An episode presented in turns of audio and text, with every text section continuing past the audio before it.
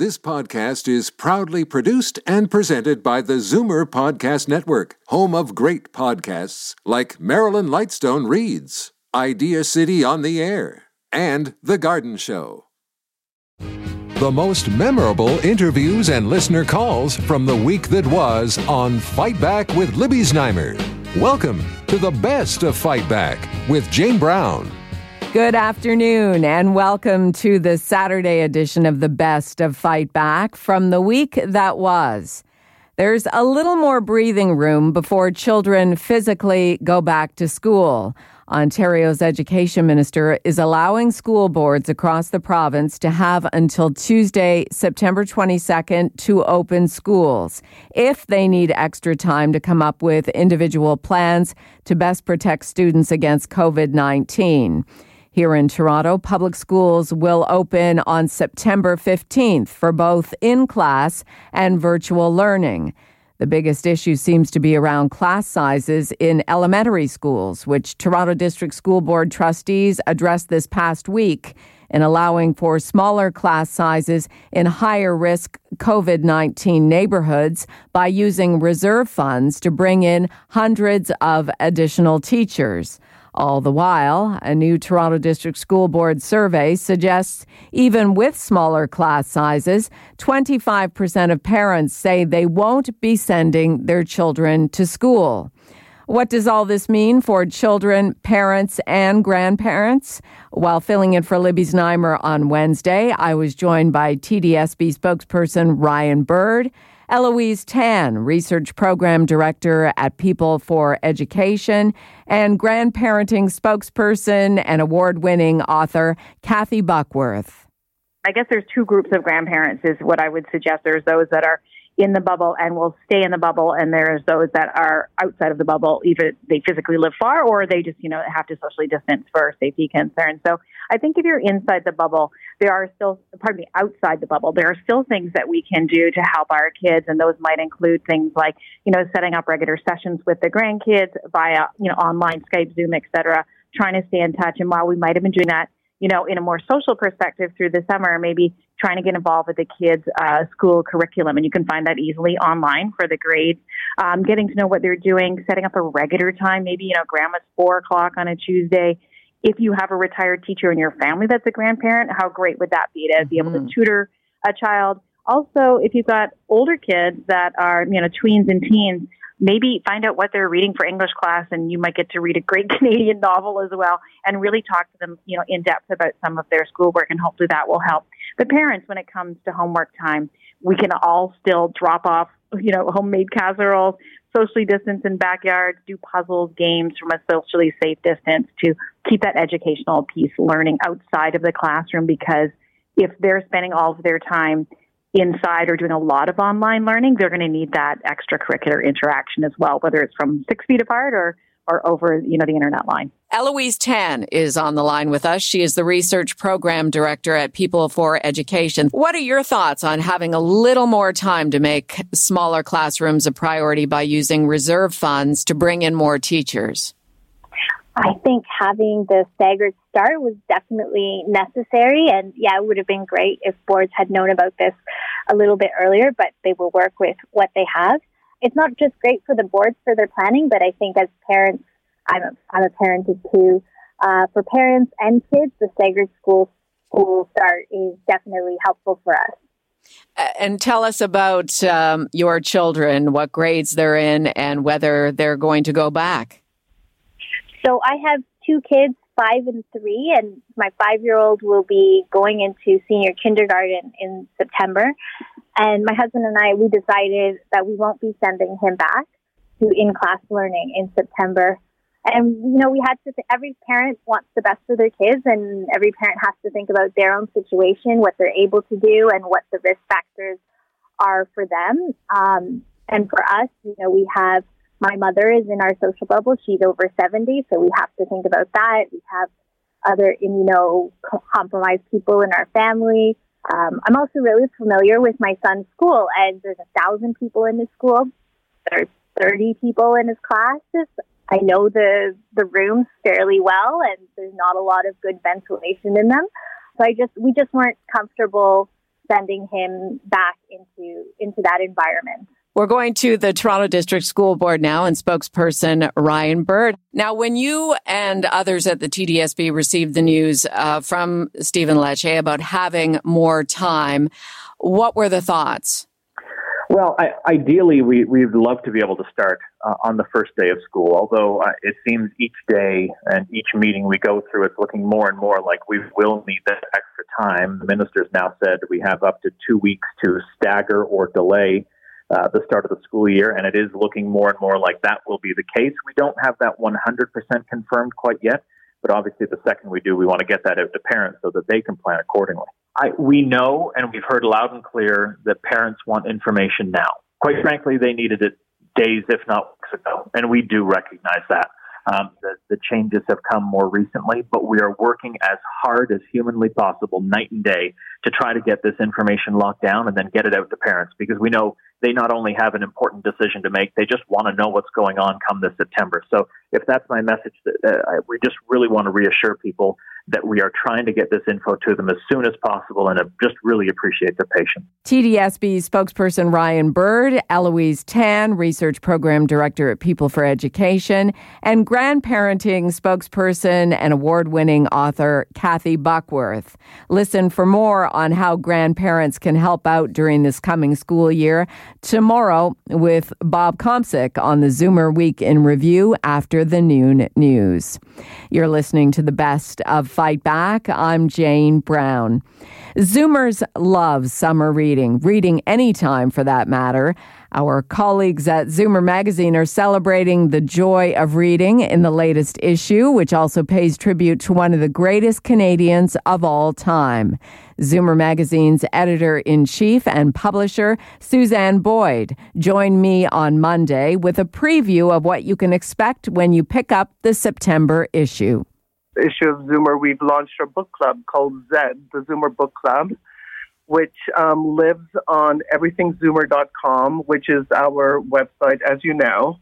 And so we were looking at books, and um, we were also thinking because of what's been going on with the pandemic and with um, the the reckoning around racism, that you know it really was as we went through this process as a country, as a society, that it was really time to look to the future and look to hope.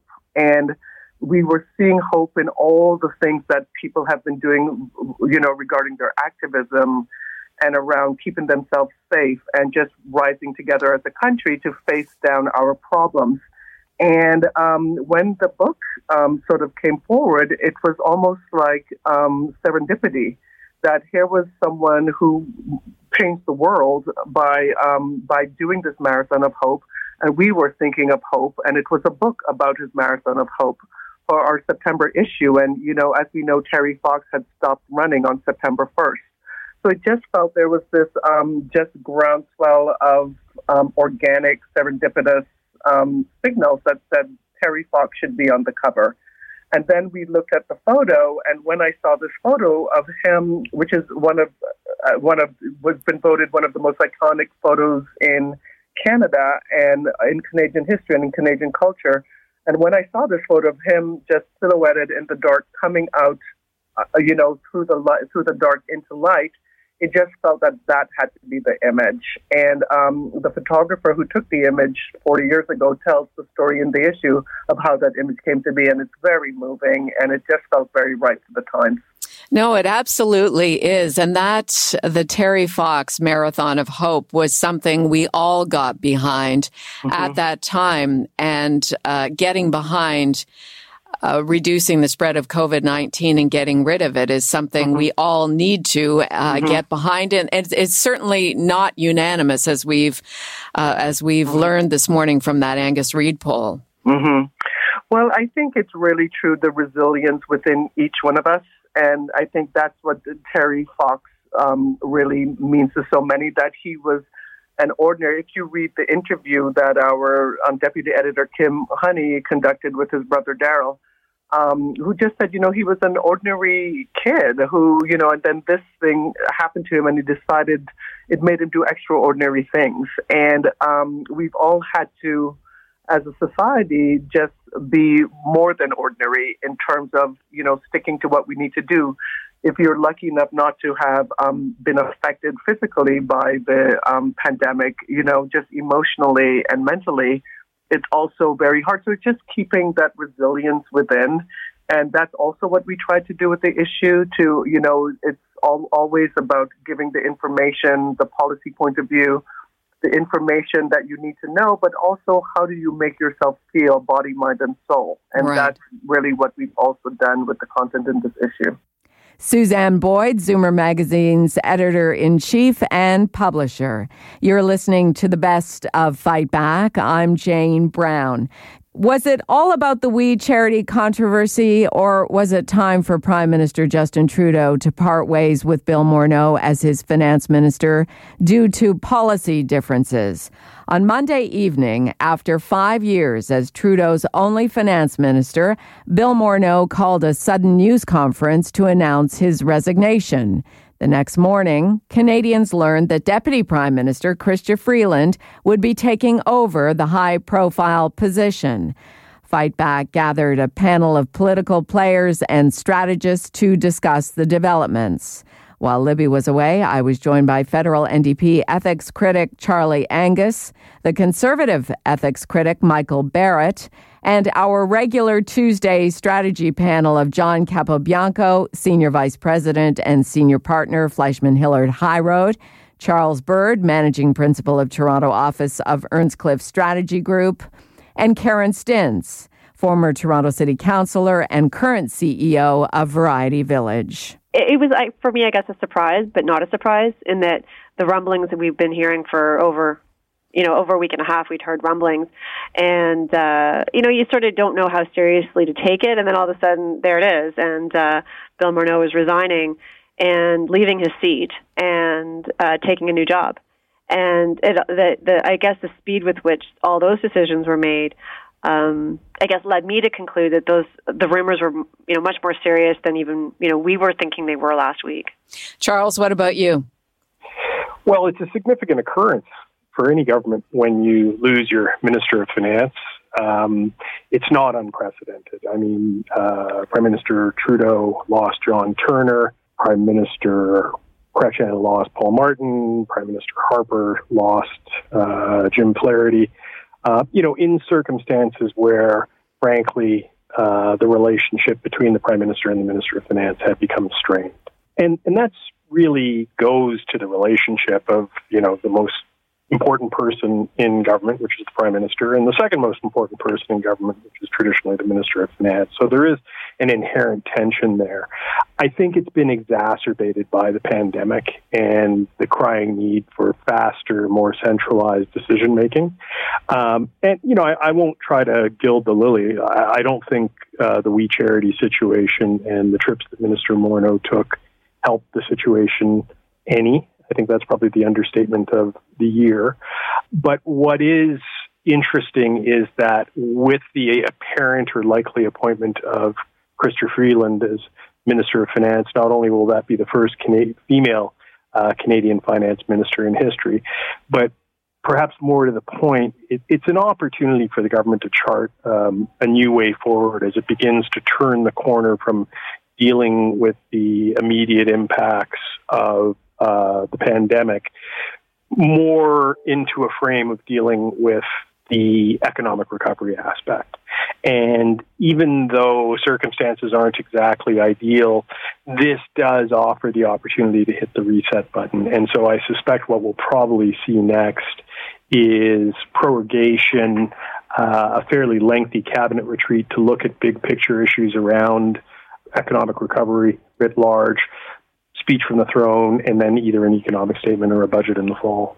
John, what about you? What was your reaction last evening? Pierre Poilievre hit the nail on the head when he said this is a government in chaos. Um, despite what Charles is trying to uh, portray, which is to say a reset and everything was fine and all that kind of stuff, this this is a huge issue for the government. I think that for me, it wasn't so much a surprise that Bill Morneau was going to resign. What was a surprise for me was what the message was going to be and how it was going to be done. I think that the the writing was on the wall over the last couple of weeks when we saw the PMO concertedly leak information and try to make the narrative that it was a policy difference between uh, or policy differences, um, you know, between the Minister of Finance and and and the Prime Minister.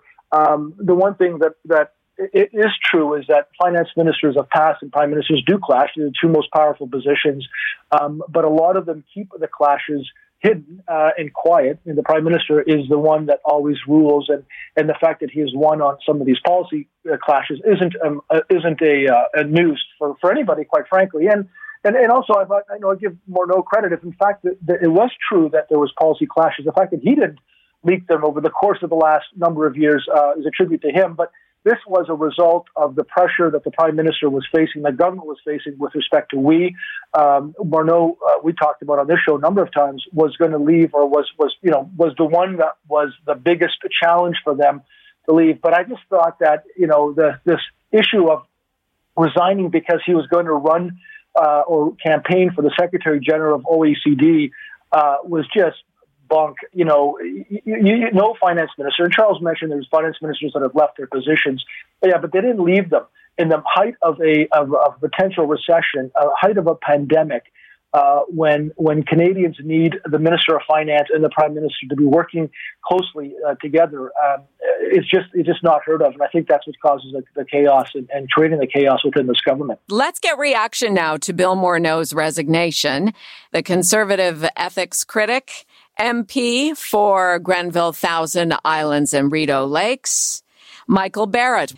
So the Conservatives got what you asked for. Bill Morneau has resigned. Are you happy well, about this?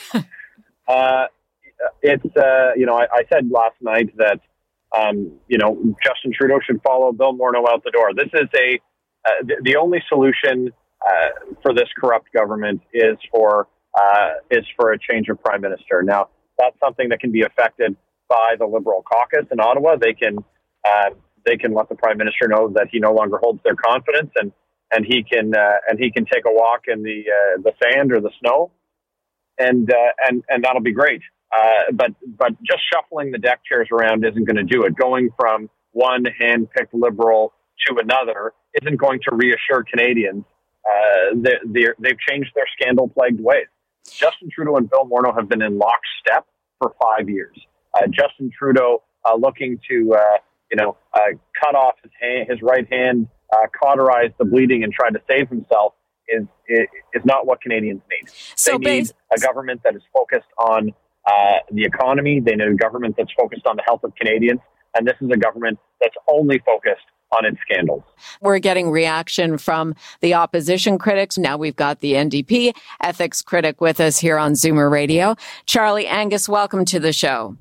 Thanks so much for having me on again. What your reaction to Bill Morneau stepping down? Did it, was it as crucial for the New Democrats as the Conservatives? Well, Bill Morneau uh, had to go for the high jump. Uh, this is about protecting the prime minister at this point. Um, I think the manner in which the Liberal government handled Bill Morneau's uh, ejection from um, the, the caucus, from the cabinet, it, it was not the best. I mean, did they have to gossip him to death?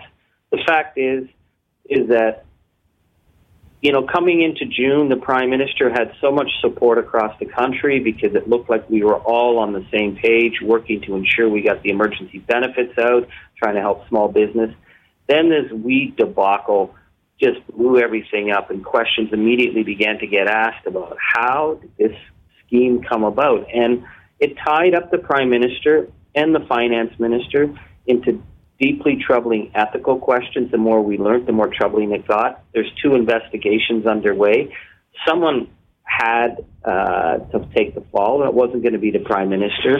So I think this is the prime minister now, uh, in the midst of the biggest economic crisis in a hundred years, tossing his finance minister overboard. What message that sends to international markets uh, remains to be seen. But this is about him trying to get out of yet another ethical scandal. We certainly want answers on we. So if he thinks that he can sweep that under the carpet, that's not going to happen. We're not in the business to be the prime minister's friend.